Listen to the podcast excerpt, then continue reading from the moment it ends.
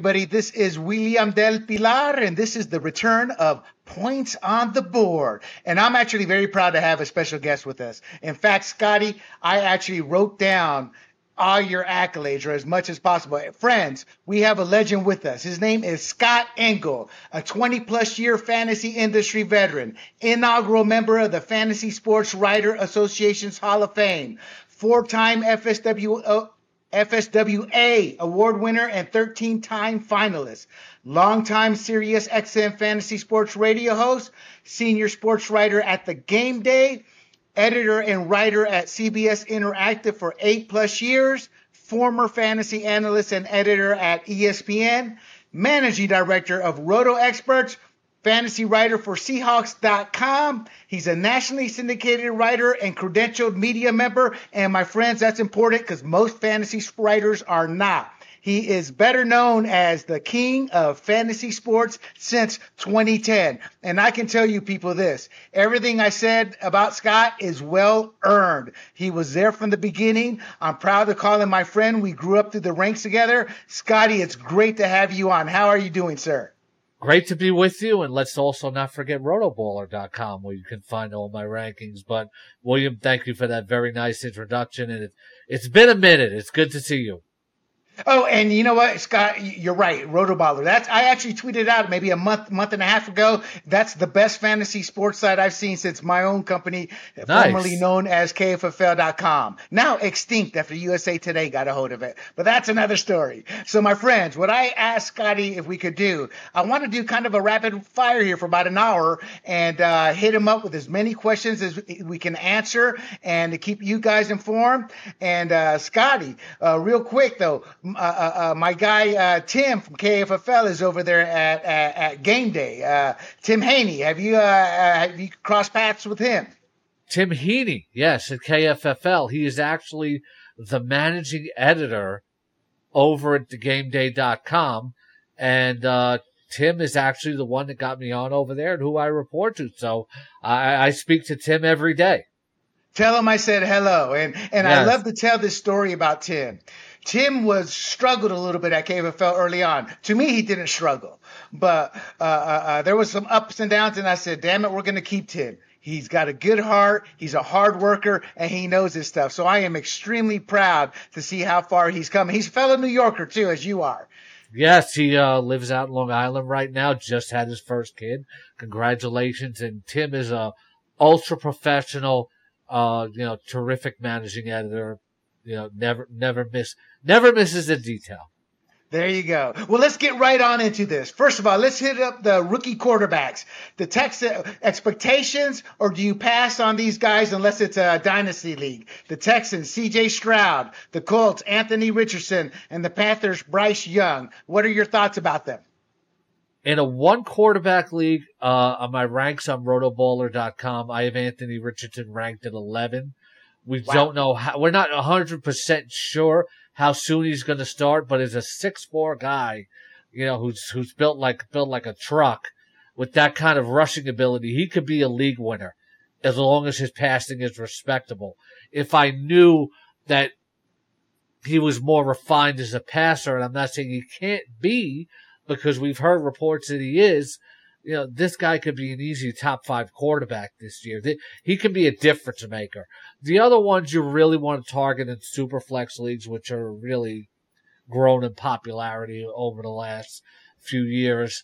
Uh, when I was in the Scott Fish Bowl this year, I took, I took, uh, Bryce Young as my, as my third quarterback because you know he's got some mobility and uh, he looks like he's going to be a quick study. C.J. Stroud, Stroud doesn't have great weaponry, so those are more super flex types. Yeah, that makes sense. And what people don't realize, at least in my day, uh, rushing quarterback TDs were six points, and th- that makes people like Anthony Richardson gold. So I completely agree with you there. Moving to another rushing quarterback, or at least that's what he was last year. Has he developed into a, uh, more of a throwing pa- uh, of a passer this year? You think? And that's Bears quarterback Justin Fields. Your expectations? I think I have Fields ranked number four at quarterback because nobody came close to his rushing yardage total over 11 1100 last year. And Lamar Jackson might pass more this year. The Bears, from the reports that I've read, William have indicated that they're not going to Robert Griffin him. They're not going to try to turn him into something he's not. But at the same time, they've also given him DJ Moore, which now gives him a real number two, one wide receiver. It pushes Darnell Mooney back to a number two instead of being overmatched as a number one. Doesn't make Cole Kmet draw as much defensive attention.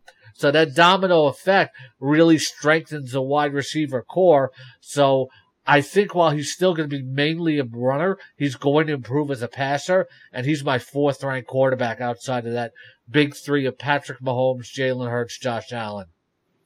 You know, I think this year defines him as an NFL quarterback in the sense he's either going to prove he can be an NFL quarterback or he's just going to be another rushing quarterback. And those guys really don't win a lot of games deep in the playoffs. And and, and I want to see him develop. I think he's got a lot of talent, but I don't know if that Bears team he, uh, can make it work with the way they they they they been the last five ten years. You know, so we'll see. Okay, let's move on to the Cleveland Browns and Deshaun Watson. Does he return to form as we saw with the Houston Texans, or what do you expect out of him? I have him ranked number 10 at quarterback. Uh, the last time that we saw him play a full season, he was the number five quarterback in fantasy football. And this year, he's uninterrupted. You know, all the legal stuff is no longer something that is in his day to day anymore, I'll say. And he's going to have a full preseason and he's going to come right out of the gate with an uninterrupted flow from the preseason to the regular season after already being with the team for a year. So I think the floor is top 10. The ceiling is probably top four. I agree. He's got a lot of pressure on him. A lot of quarterbacks are looking at that guaranteed contract, and if he does well, that means good things for quarterbacks down the road once uh, new contracts come up. Now, here's one of my favorite quarterbacks, and only because I love rooting for the underdog. I'm not sure how much fantasy value he has, but I've always felt bad for Jared Goff. I think he's got a bit of a bad rap by the average fan. What do you see him in, in the fantasy world? I think, you know, we don't know what Jameson Williams what the deal is suspended. We're already hearing injury reports in the preseason. Once you get there, that can really improve. Jared Goff last year, the home road splits was so different, so stark that he is a at, at home he's a top 10 fantasy quarterback on the road you, you you know you don't even want to start him so you know I have Goff ranked I believe number 18 at quarterback I th- I think he's a very good streamer yeah, he, that was more of my personal question because I root for him. But at least last year you knew when to bench him.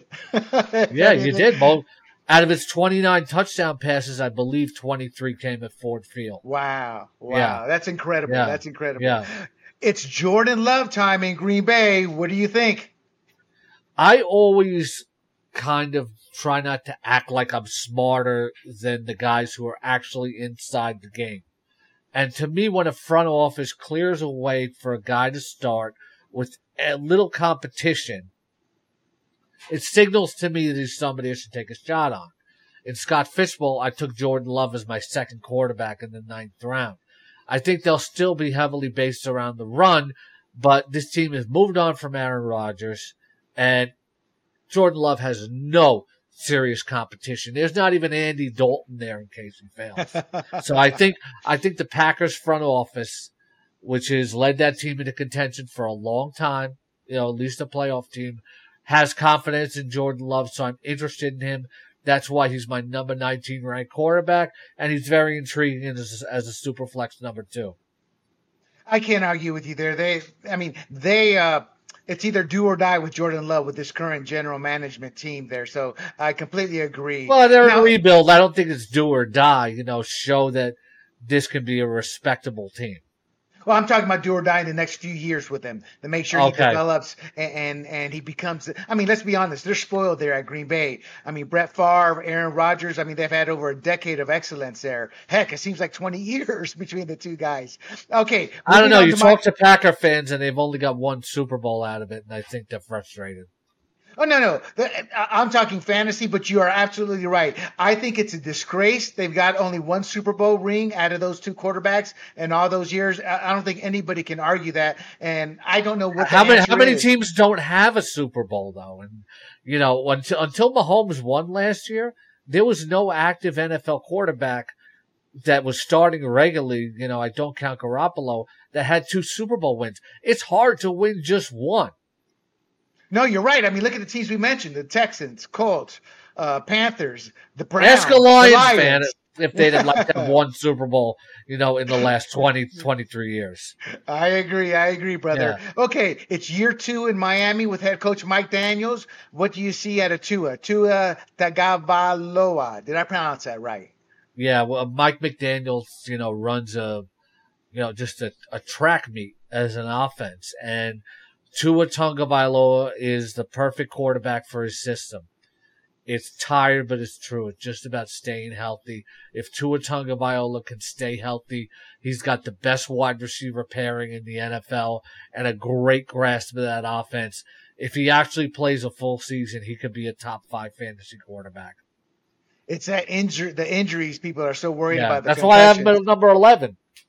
Right, right. No, I get that. You know, he reminds me of Steve Young. His final couple years, you were you were as concerned. Uh, he's with not, his as, not as mobile as Steve Young was. Though. No, no, I'm, t- I'm, talking about the concussions. Steve Young suffered the concussions yeah. that kind of ended his career at the uh, at the end, and that's what I'm referring to. I forget the running back that missed the block that pretty much ended Steve Young's career. But uh, how about the Patriots and Mac Jones? Mac Jones had a down season last year with a defensive coordinator calling the plays. What do you see out of that team this year, or out of Mac Jones?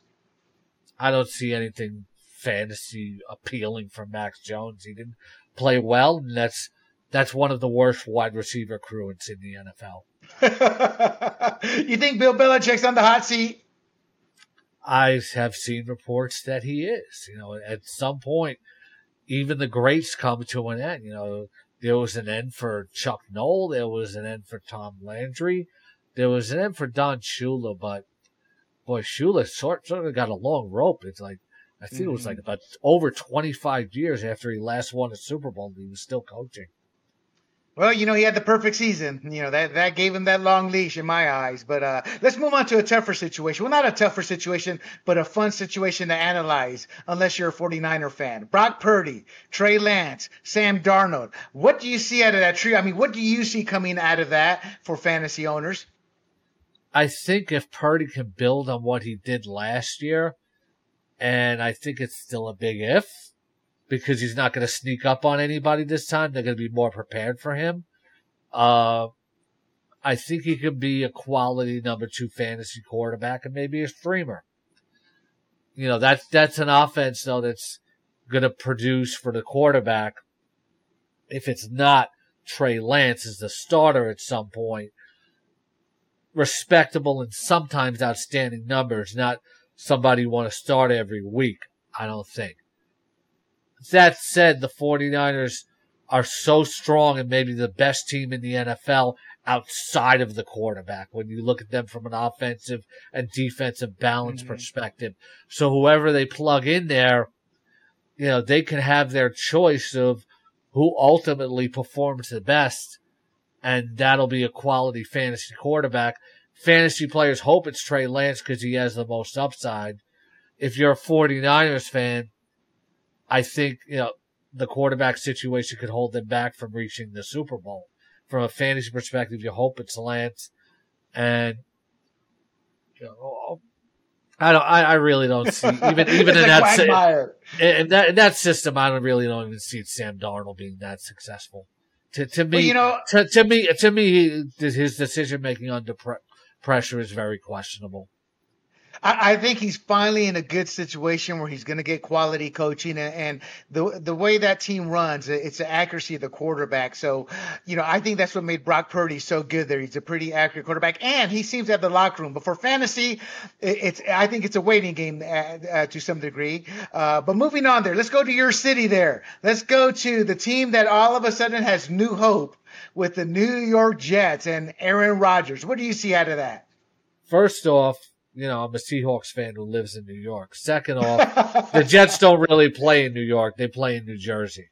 But uh, details, I, details. I think Aaron Rodgers is slightly past his prime, but still a very good quarterback. He's not as a Sports Illustrated scout, as an NFL scout told Sports Illustrated. He's not quite as mobile and makes those off schedule plays like he used to. Mm-hmm. But then again, you know, Aaron Rodgers is actually smiling, and, and you know, yeah. When you see him with the Jets, you know, when when's the last time you saw him?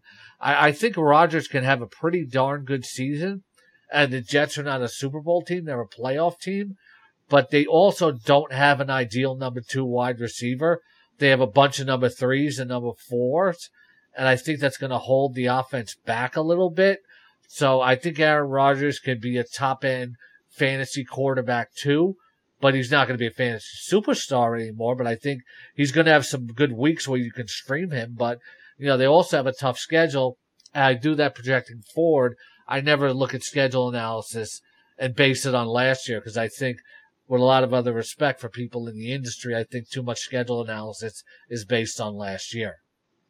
I agree, Scotty. I, in fact, toward, towards the end of my run with KFFL, I kind of would I would always look at the schedule uh, strength, but I never paid that much attention to it because free agency changes everything so so quickly. Yeah. And and and, and teams the just draft, I mean, yeah. Like people exactly. say, oh, you know, he has a good playoff schedule in week 15 to 17. Like, first off, the outlooks are going to change so much by then. Second off, your team is going to change so much by right. then with trades and waivers. Right. I used to tell people, don't worry about drafting. You don't want to draft a whole fantasy team of just a couple of teams. I said, but don't worry about drafting a, a couple of extra players from the same team because through trades, through injuries, your lineup's going to change. And, and I think it's over analyzation at times by fantasy analysts out there. All righty. Let's go to Derek Carr and the Saints. What do you see out of him in, in this new season for him? Derek Carr's never been a more than a blah fantasy quarterback. he might be a good NFL quarterback. I don't mean to be insulting him, but you know, Derek Carr's not even in my top 20. There you go. There you go, people. Uh, what about Kenny Pickett with the Steelers? You think he makes a jump in year no. two? No. No. All right. For fan for fantasy, no. Maybe maybe he's an NFL quarterback yeah, but for fantasy, he's not even my top twenty-five. All righty. What about the last quarterback on my list here, Daniel Jones? Some people think in Daboll in his second season with Daboll, he may or may not make a jump. What do you think? I think he can make a jump. Yeah, I have him ranked at number nine on rotoballer.com with my ranks.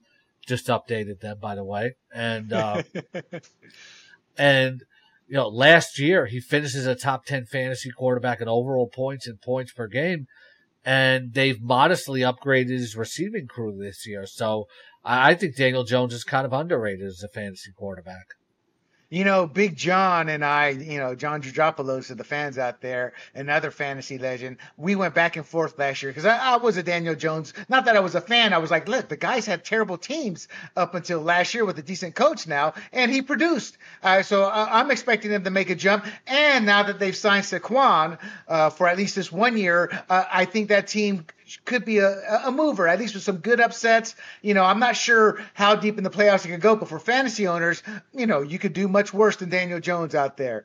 Uh, let's move on to the running backs. And speaking of uh, uh, Saquon Barkley, what do you see out of him this year now that he signed? I mean, he's playing for a contract, right? Yeah, well, Saquon Barkley, I'm ranked at number four now that he's signed. I I moved him up four spots in my rankings. Actually, I have him at number three overall because had a terrific bounce back season last year, and obviously is playing for incentive. Uh, I think that's huge. After McCaffrey and Ekeler off the board, I want Barkley. All right. Uh, Josh Jacobs is holding out. What would your advice be to fantasy owners come draft day if he's still holding out? When he comes up on the board, if he's your highest ranked guy, pivot to another position is what I, what I've been doing because I still have him ranked ninth at the position. I, I keep bumping him down. Originally he was fifth, but the closer you get to the season with a holdout, the more of a conditioning risk a guy could potentially mm-hmm. become because he's not, not nothing can replicate game conditioning, game speed, etc. And just not being on the same page. He could start slow. He could be susceptible for an injury. So uh, I'm kind of cautious with Josh Jacobs. It's hard to rank him outside the top 10 for what he accomplished, but I was in the Scott Fish Bowl, uh, and I think in the 21st round, I grabbed Zamir White, who's a big, fast running back, that was drafted by the current regime. There you go. Yeah. There you go. Uh, what about free agents? I mean, I'm not sure where these guys rank on your board, but I mean, they are they are well known names in the fantasy world. Dalvin Cook, Leonard Fournette, Ezekiel Elliott, Kareem Hunt. They're not signed. I mean, I expect them to be signed in training camp at some point, but come draft day, same thing with those guys. Kind of hold off uh, on them until uh, uh, towards the later parts of the draft, or, or, or what would you tell somebody? I think with Dalvin Cook, I have him just outside my top 35. I don't think a suspension is going to come until 2024, but you know, right now he's not being viewed by any team as an important piece here. You know, the Dolphins and the Jets have been linked to him, but you know, the Jets do have some running backs that they like in house, including the rookie Israel Abanikanda, mm-hmm. and the, the Dolphins drafted De'Von Achane, and they still have some confidence in Jeff Williams and Raheem Mostert. It might t- and there's been reports that Cook is going to sit back and take his time, that Miami gave him an offer, but he feels he deserves better. So it might take an injury, but when it does, I think Dalvin Cook is not quite done. As for the other ones, you know, Ezekiel Elliott, I think he's done. Kareem Hunt's not going to play, or Leonard Fournette are not going to play significant roles anywhere. They'll get signed if there's such injury. It's like, if you don't want to draft him, don't bother. Cook would be the only one that I draft. You know, I, I got to be honest. I, I, I understand uh, before the rookie salary cap came in, the, these monstrous rookie contracts, uh, but it does seem as if the running back position gets no respect financially by the league. And these guys, I mean, they're the workhorse, and, and arguably out of the skill positions have the shortest careers. What are your? I mean, this is away from fantasy, but what are your personal thoughts on that? I mean, it's business, or do you, uh, and where do you stand on that? I, I, you know, I can see the player side of it because, you know, it's a very physically demanding job and you give a lot to the team. And I think the timing is wrong. When the contract is up, you want more money for what you've proven, but then the team doesn't want to give you more because they feel like they've gotten the best of you already. So I almost, I almost feel like running backs should be paid more earlier in their careers.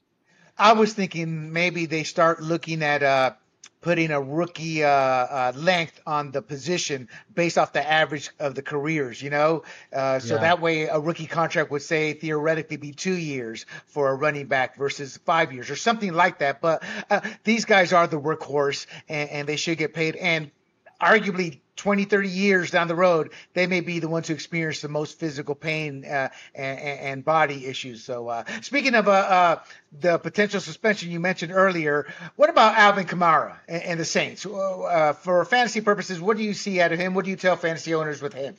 I'm ranked number 27 at running back. I always say, you know, I never guess with the NFL what the length of the suspension could be because, you know, it's the Ezekiel Elliott situation was a perfect example. You never know what, how many games you're going to miss, but you know, Alvin Kamara can still be a strong fantasy running back number two if you can get him outside the top 25. I agree. I, I truly agree with that one there. What about when he plays? Dallas?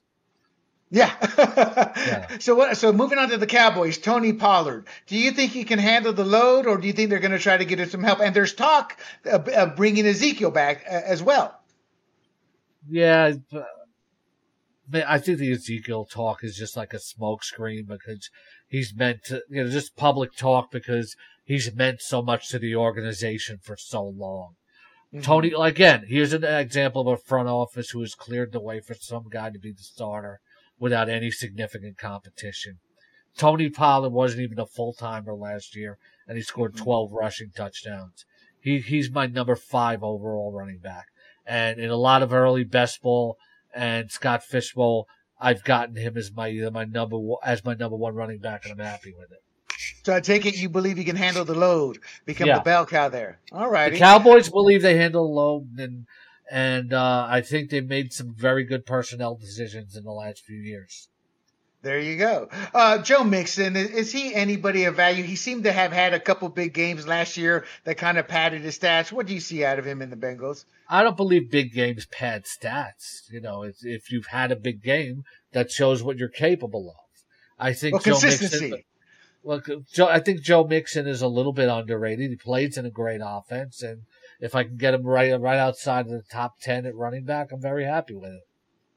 All righty, there you go. I uh, uh I kind of saw a couple of the, the numbers for uh, uh he had one big game. Kind of reminded me of Rodney Hampton when I was uh, looking him up in a sense. Uh, not yeah, Rodney, but if a guy has a big game, it's it's, and I'm not saying you're doing this, you know, but you know, one thing that annoys me, I have pet peeves. People say, well, if you take away this game or that run, you just did this. You don't take it away. It shows what the guy is capable of.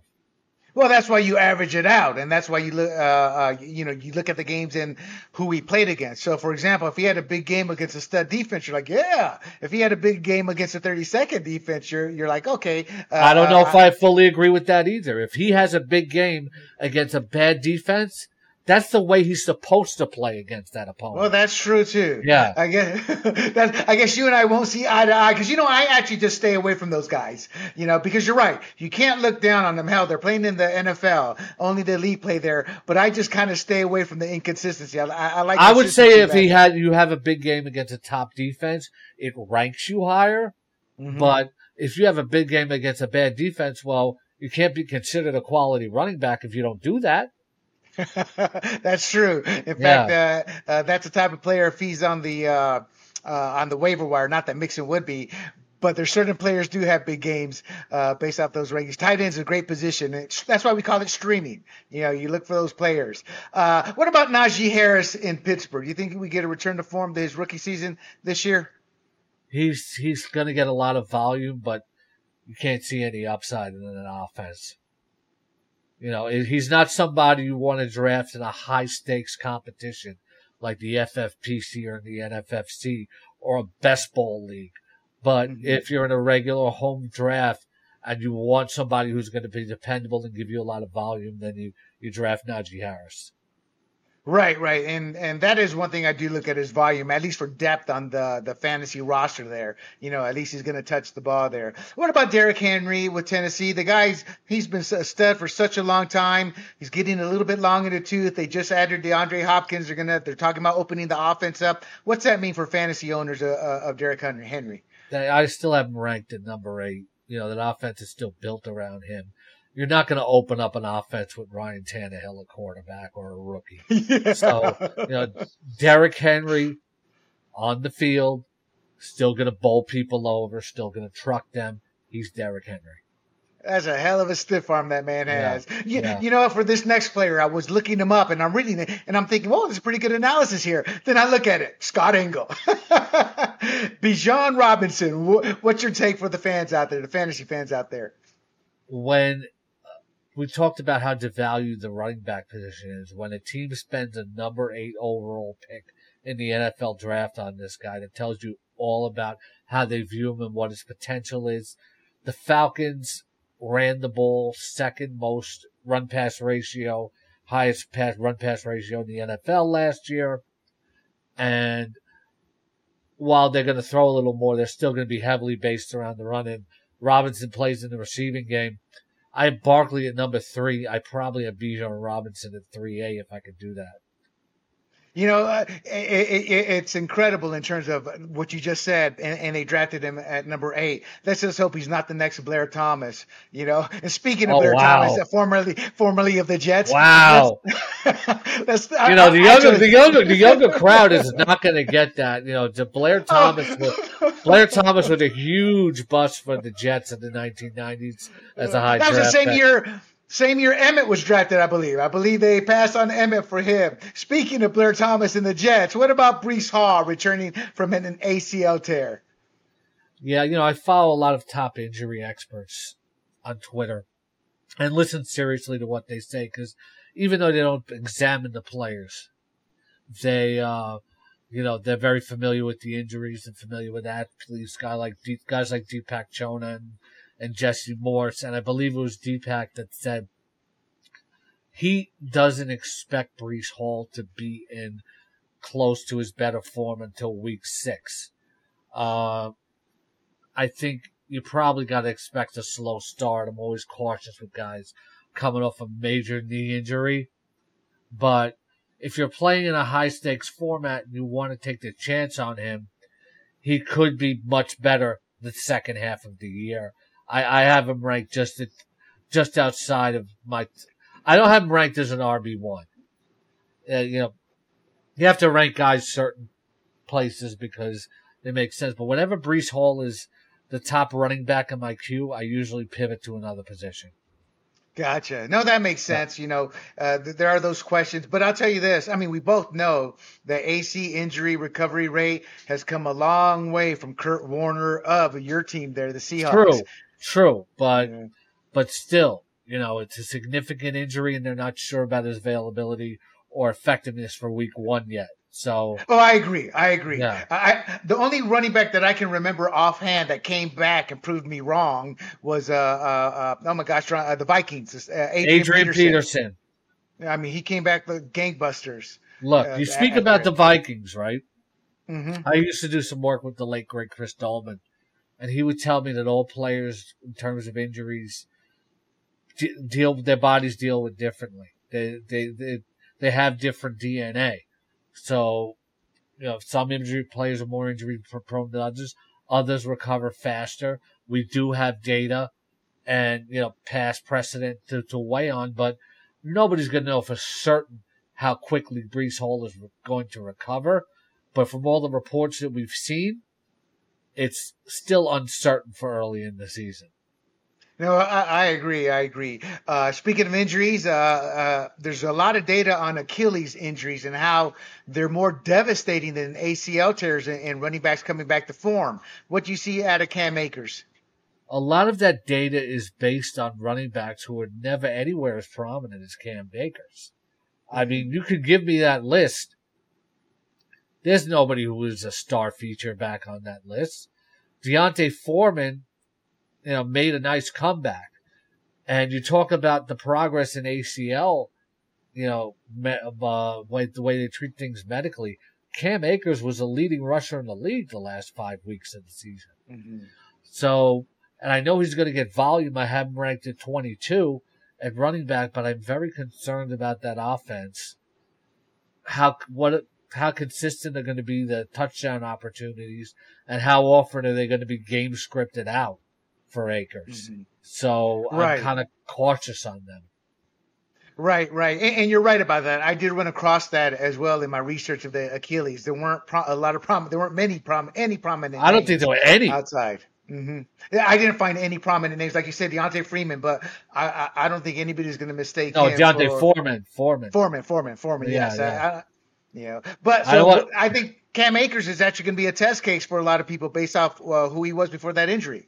You know, yeah. uh, let's move on to the receivers here. Uh, as I earlier mentioned, DeAndre Hopkins was signed by the Titans. Uh, I think he's going to be a volume receiver. What do you see out of him for fantasy owners? Where do you think they should be drafting him at? I have ranked the receiver 18. I think he's still good, but he's not as explosive in terms of downfield ability anymore. But he can still catch everything that's going to be thrown to him. So I don't see him as an upside play but he's still going to command a lot of respect for that offense and be a number one wide receiver for them. So I'm comfortable with him as a solid wide receiver too. In best ball and high stakes though, you're always looking for upside. And I kind of steer clear of DeAndre Hopkins and I rank him lower in those sort of formats. Well, he is on the wrong side of thirty, you know, and uh, he, he the last couple. I think we overrate that sometimes. Uh, something I definitely. I don't know. I think we. I think I think we definitely overrated. You know, with all respect to you and anybody else that says it, people will use 30 as the marker for significant decline in every position. It's really for running back. It's not for mm. receiver. If you remember the late great Mike Tagliere of Fantasy Pros, he would do annual studies on receiver decline. And most receivers really don't fall off a cliff until age 32 or 33. 30 is and 31, it's not the end of the line.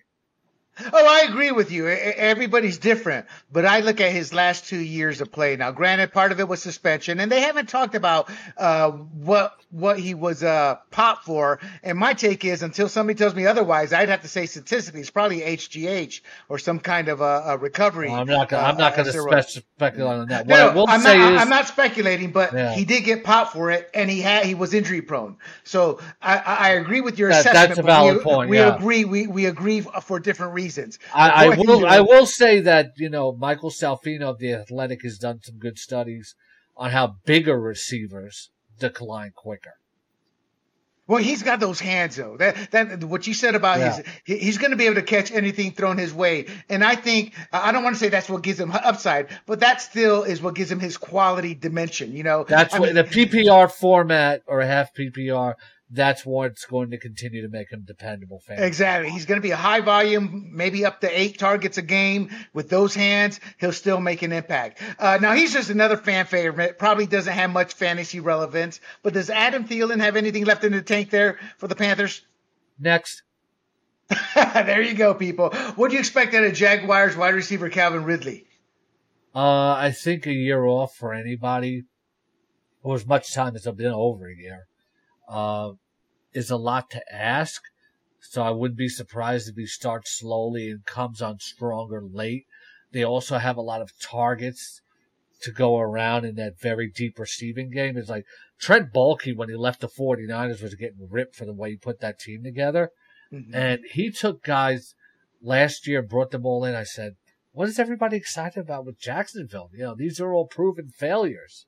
And just about everybody had a career year you know, in the receiving crew. So it's a deep receiving crew. He's coming off a long layoff. I like him, but I have him ranked at number 18.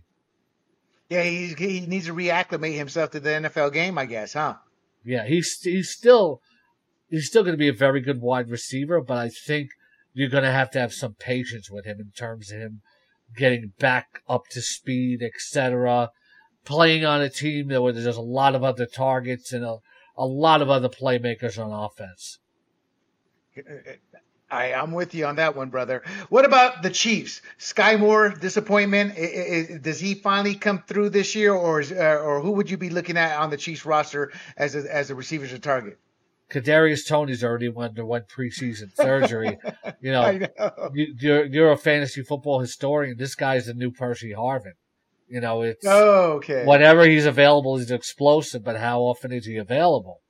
and I always, you know, will salute Percy Harvin because you know kickoff return Super Bowl forty eight, but you know, there's no disrespect to Percy Harvin. It's just I wish he would have stayed more healthy.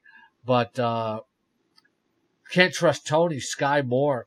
There are a lot of reports coming out during the offseason, preseason, how he's going to replace Juju Smith as a slot receiver for Kansas City which gives him some dependability. You know, I have him ranked just inside my top 40.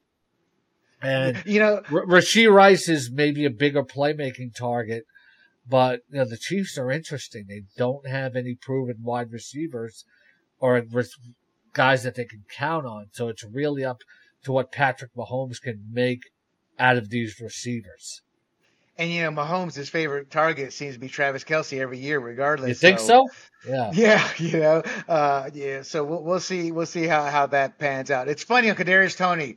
I guess uh, there was a, a, Twitter guy talking trash to him. He responded. You know, they were going back and forth, and the Twitter guy goes. He, he, he was comes, saying that somebody hacked his account. You know, there was. Oh, is that what it was? Before, reportedly, the, the very Kadarius Toney was attacking all these Giant fans in their DMs, but he came out and said he never did it. Uh, I, I would tend to believe that because there comes a point where, dude, he's just a fan. Let it go. You know, they're, they're haters out there. But it was so funny. This fan responded, you know, if he comes at me, I'll just take him out from the hamstrings. You know, it was just hilarious. But you're right. I would believe that's one of the few hacks I, I would actually believe. What do you see out of Bears wide receiver DJ Moore? I think, you know, we've seen him play well with some very bad quarterbacking but I don't know what the volume is going to be passing wise on that offense. So I'm hesitant to rank him inside my top 15. I have him ranked just outside the top 20. Gotcha, gotcha. No, that makes sense. What about the Cowboys wide receiver Brandin Cooks? Brandin Cooks always seems to have had this great talent, but can't seem to find a team to stay with long term. This is the best quarterback he's going to play with since he's been with Brady in 2017 the Cowboys made a mistake and they admitted by letting Amari Cooper go. Mm-hmm. And now they get back a good, really good number two wide receiver. And I have Brandin Cooks ranked at number 30 with a bullet. You know, I think if you can get him as a number, number three wide receiver for your fantasy team, I think you're going to be pretty happy. So you think so? So if I'm interpreting you right, you thinking uh, where you get him, if you get him there, you're getting somebody with some upside. Then I think so. You know, this.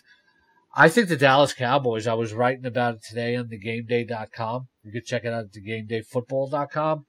I think the Dallas Cowboys have a legitimate shot to win the NFC this year. You know, there's a lot of pressure on that team from from the head coach to the quarterback. Uh, you know, to the Tony Pollard's going to have a lot of pressure on him now because Ezekiel Elliott was a fan favorite. A lot of pressure on that team, so it's going to be interesting to see how they pan out if they crumble well, under the pressure head, the, or if they rise to it. The head coach, you know, has had a lot of experience under pressure. You know, he's been to several NFC championships.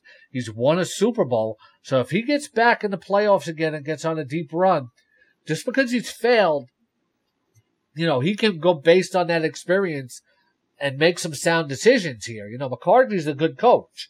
Right. And Dak, Dak Prescott, just because he hasn't done it up until now, doesn't mean he can't do it this year. The NFC is wide open. Okay. No, look at the Eagles. Only the 2018 Patriots since 1993 have been a team that's lost to the Super Bowl and got back the next year only one, nobody since 2004 has repeated as the champion in the NFC East. So the Cowboys can not only win the NFC East, they can get the number one seed.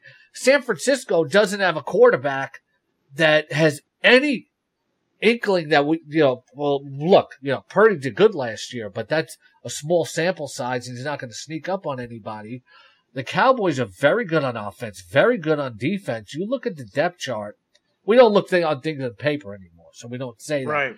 You look at the depth chart of the Cowboys, they're as good as anybody in the NFC. You know, it, it's funny because uh, and a terrific defensive coordinator. Right.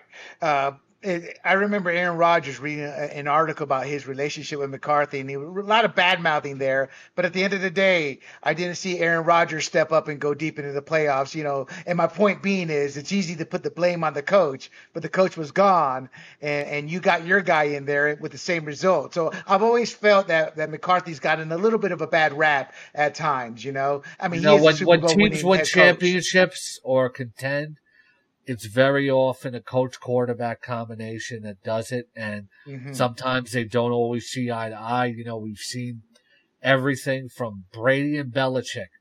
People try to credit Brady, credit Belichick. The, the, the truth of the matter is they were so great because they were so great together. Right. You know, right. Russell Wilson, Pete Carroll, they couldn't see eye to eye at the end. It wasn't a nasty falling out, but they, they had to break up. So, you know, sometimes coaches and quarterbacks don't always see eye to eye. You know, Russell Wilson wanted to be traded because you wanted more say in certain matters. And Pete Carroll was like, you know, you know what, Russ, I love you, but this is my team, so we're gonna have to. You know. I'm not a Pete Carroll fan, but I was on Pete Carroll's side there. I'm like, I think Russell got a little bit too big for his britches, and it kind of showed in Denver in year one. And you know, Scotty, going back to when we were kids, people don't realize Terry Bradshaw and Chuck Noll did not see eye to eye, especially at the end. In fact, Chuck Noll or Terry Bradshaw said part of the reasons he went and retired wasn't just the elbow, was because there was no way he was going to be able to go to another team because there was really no free agency back then. You know, that was so a few I'm, years before I started watching, so I'll take your word for it. my my the, the the first the uh. the first great football play I ever remember watching was Dwight Clark against the Cowboys.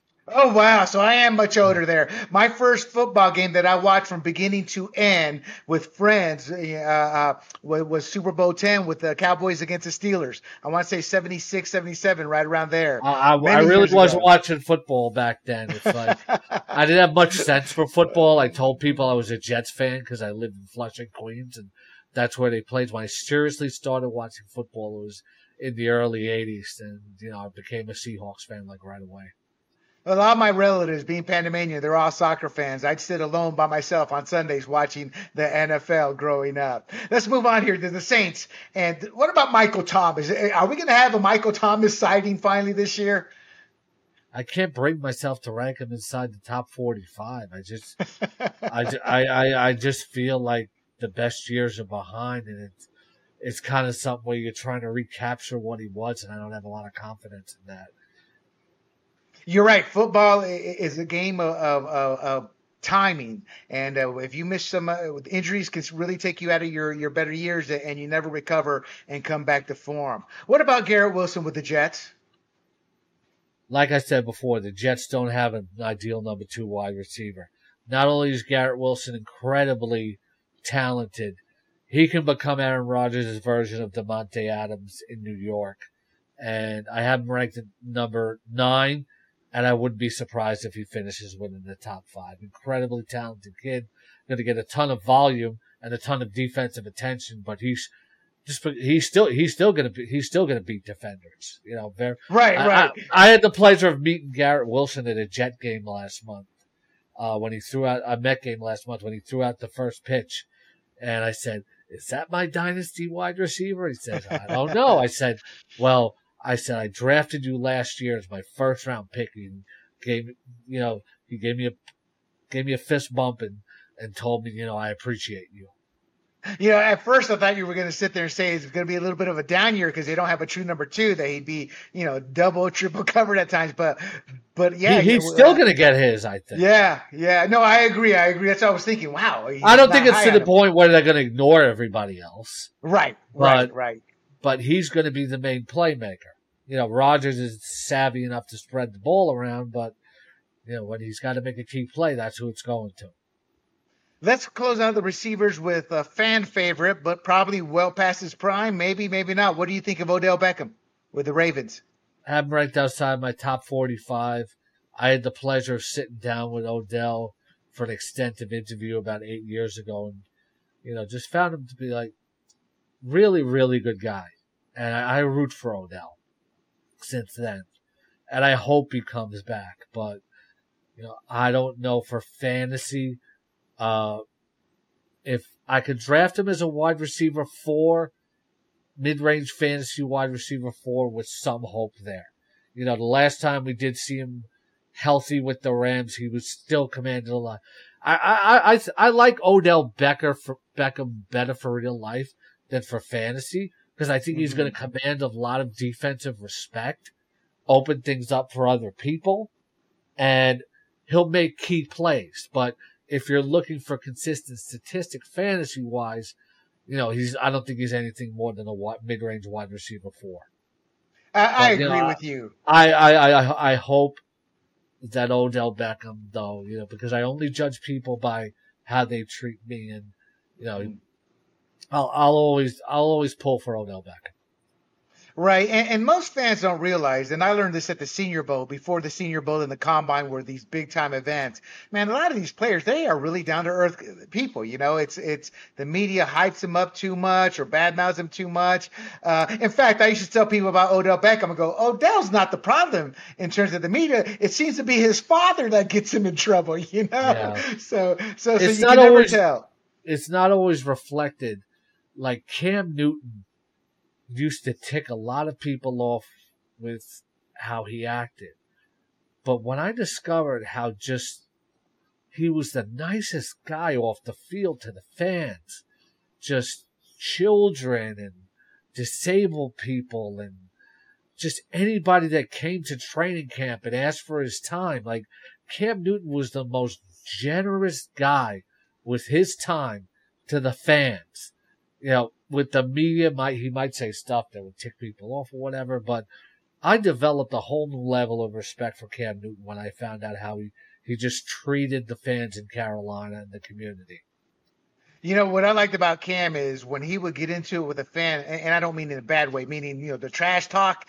It's kind of like you're back in high school with the trash talk, because he treat that fan equally and just crack on him hard. I mean, he yeah. was just in the news a few days ago with the fan saying, "Well, I got as many rings as you do." And he comes back, "Yeah, but you ain't got my bank account, do you?"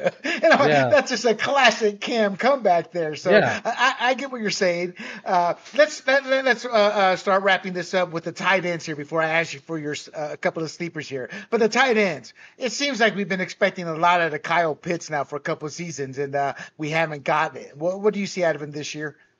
You have to get one of the top seven tight ends. You got to move on the position early, because otherwise, you're you're you're playing with too much hope. Sometimes you're throwing darts. So, you know, you want obviously Kelce's going to go in the first round. Then know, Andrews, Hockenson, Kittle, Waller, Pitts, and Goedert. If you if you're drafting outside of that, you're kind of shaky at the position. Tight end, you have to. Yeah, we know this about Pitts, William, but tight end is such a thin position, and he's so talented and going to play such a large role in the offense that if you miss out on the top five guys, or maybe even the top four, you have to take a shot on him because the front office has cleared the way for Desmond Ridder to be the starter, and it's going to be him and Drake mm-hmm. London in the passing game. I'm not expecting anything from Cordarrelle Patterson as a receiver. We've seen him right. as a receiver in the past. He's better as a runner.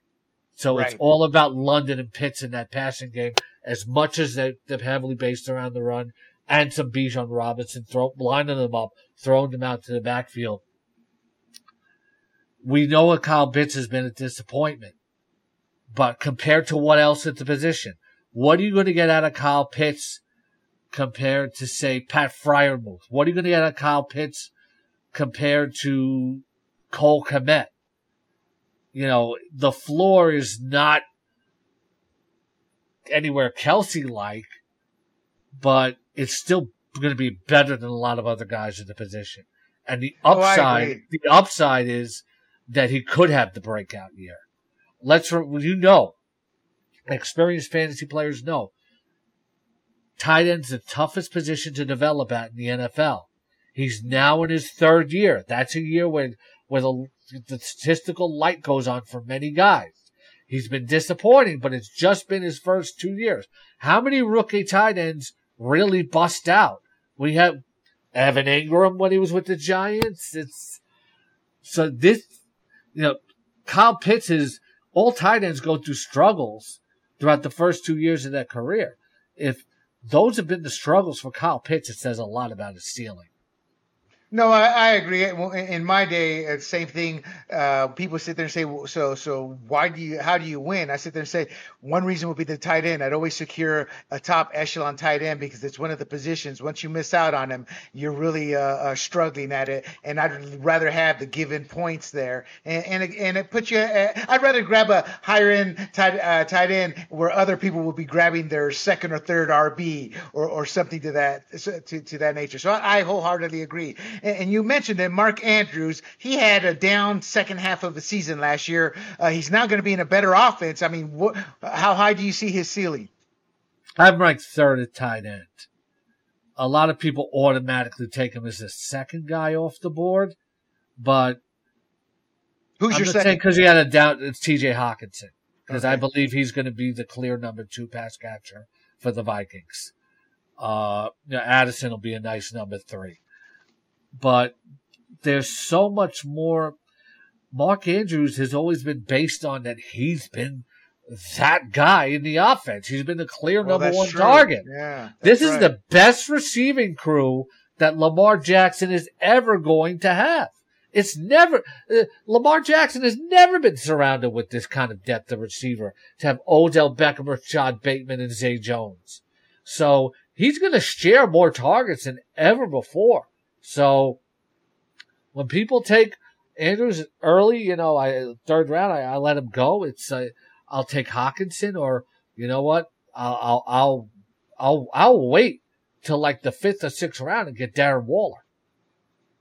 Oh, there you go. Yeah. Okay. Uh, those were all the questions I had. It wasn't as rapid as I thought it'd be, but it was some good info. So, Scotty, Give me your bust. I, I can't. I can't. I can't be rapid. I'm sorry.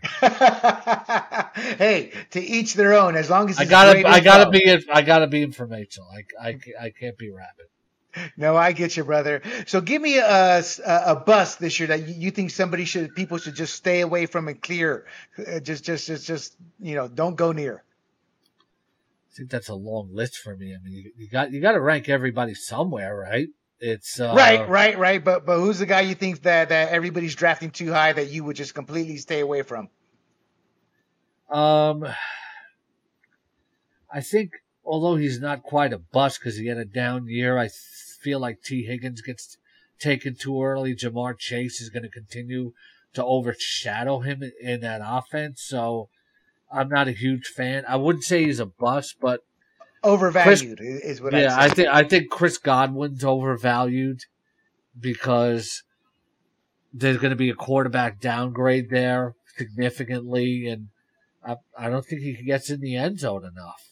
So you know that's a good point you bring up. I used to tell that to people. I don't look at bus as bus as much as overvalued based off where they're drafted and, and my statistical projections. Uh, so so so that, that that's a better wording overvalued. What about yeah. undervalued or a sleeper? Who do you who do you think people should sit there and and target towards say the late, the, the middle the later rounds that you think is is going to drop and shouldn't drop? I think Russell Wilson, who I ranked 17 at quarterback, could be in a for a big rebound year. There's no floor there, but there's a ceiling playing with Sean Payton and Joe Lombardi. You know, last year the problem with Wilson is he went to a team and a coach and a front office that says, we're going to build everything around you because that's what he wanted in Seattle. Russell Wilson's be- best seasons have never come when an offense has been built around him. You know, winning comes for him when he's surrounded by a solid defense uh, a, a dependable running game and can work off play action and hit guys deep. And I think Sean Payton is coming in and saying, we're going to do it my way, but I'm going to get you back to being a good quarterback. So Russell Wilson has some potential to get back in the top 10 at fantasy quarterback. Also a deep sleeper tight end, I think, is Jelani Woods of the, the Indianapolis Colts. Anthony Richardson, a lot of times Young's quarterbacks will lean on their tight ends at times. Right. And, it, and we've seen we saw some uh, about two spike games from Jelani Woods last year, and it's six seven two fifty three. He's going to be a touchdown target for Anthony. Richardson. Yeah, I'm shades of Plaxico Burress, you know, just that tall, lanky guy, you know. Being able I don't to, think Plaxico was 253 pounds, though, right? Well, well, I mean, he had those long arms, you know. He could sit there and pluck some catches, or, or, uh, uh, uh, oh gosh, the ex Chargers guy went to the Bucks, you know, was able to the the oh, Kellen Winslow Jr. No, no, no, no, no, no, A receiver. Oh gosh, he just retired uh, maybe a few couple oh, years. Oh, Vincent ago. Jackson, yeah.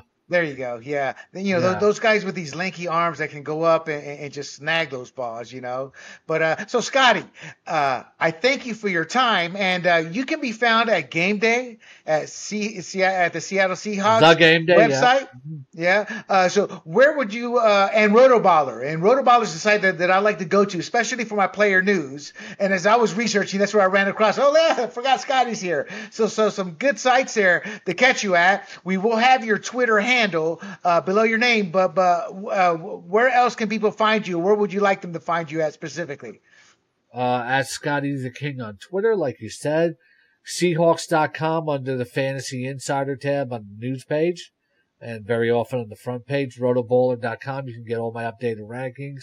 And thegameday.com and thegamedayfootball.com, where it's not just my fantasy stuff, it's also my betting stuff, my regular NFL writing and also on Sirius XM Fantasy Sports Radio on the weekends.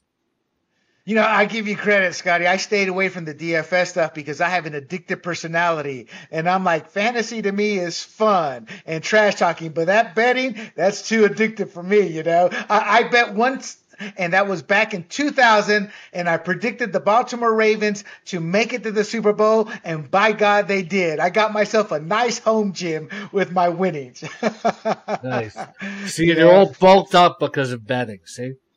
There you go. There you go. Scotty, yeah. thank you so much. And my friend, Scotty is a legend. He was here at the start of the fantasy football industry and he's still kicking ass and succeeding. So, Scotty, thank you so much for coming on.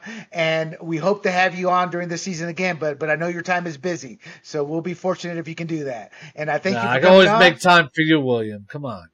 Well, thank you. And guys, yeah. you will be able to find this podcast at sportsgrumblings.com. And from there, you'll be able to listen to it at Spotify, Apple, YouTube, Rumble, uh, wherever. But sportsgrumblings.com.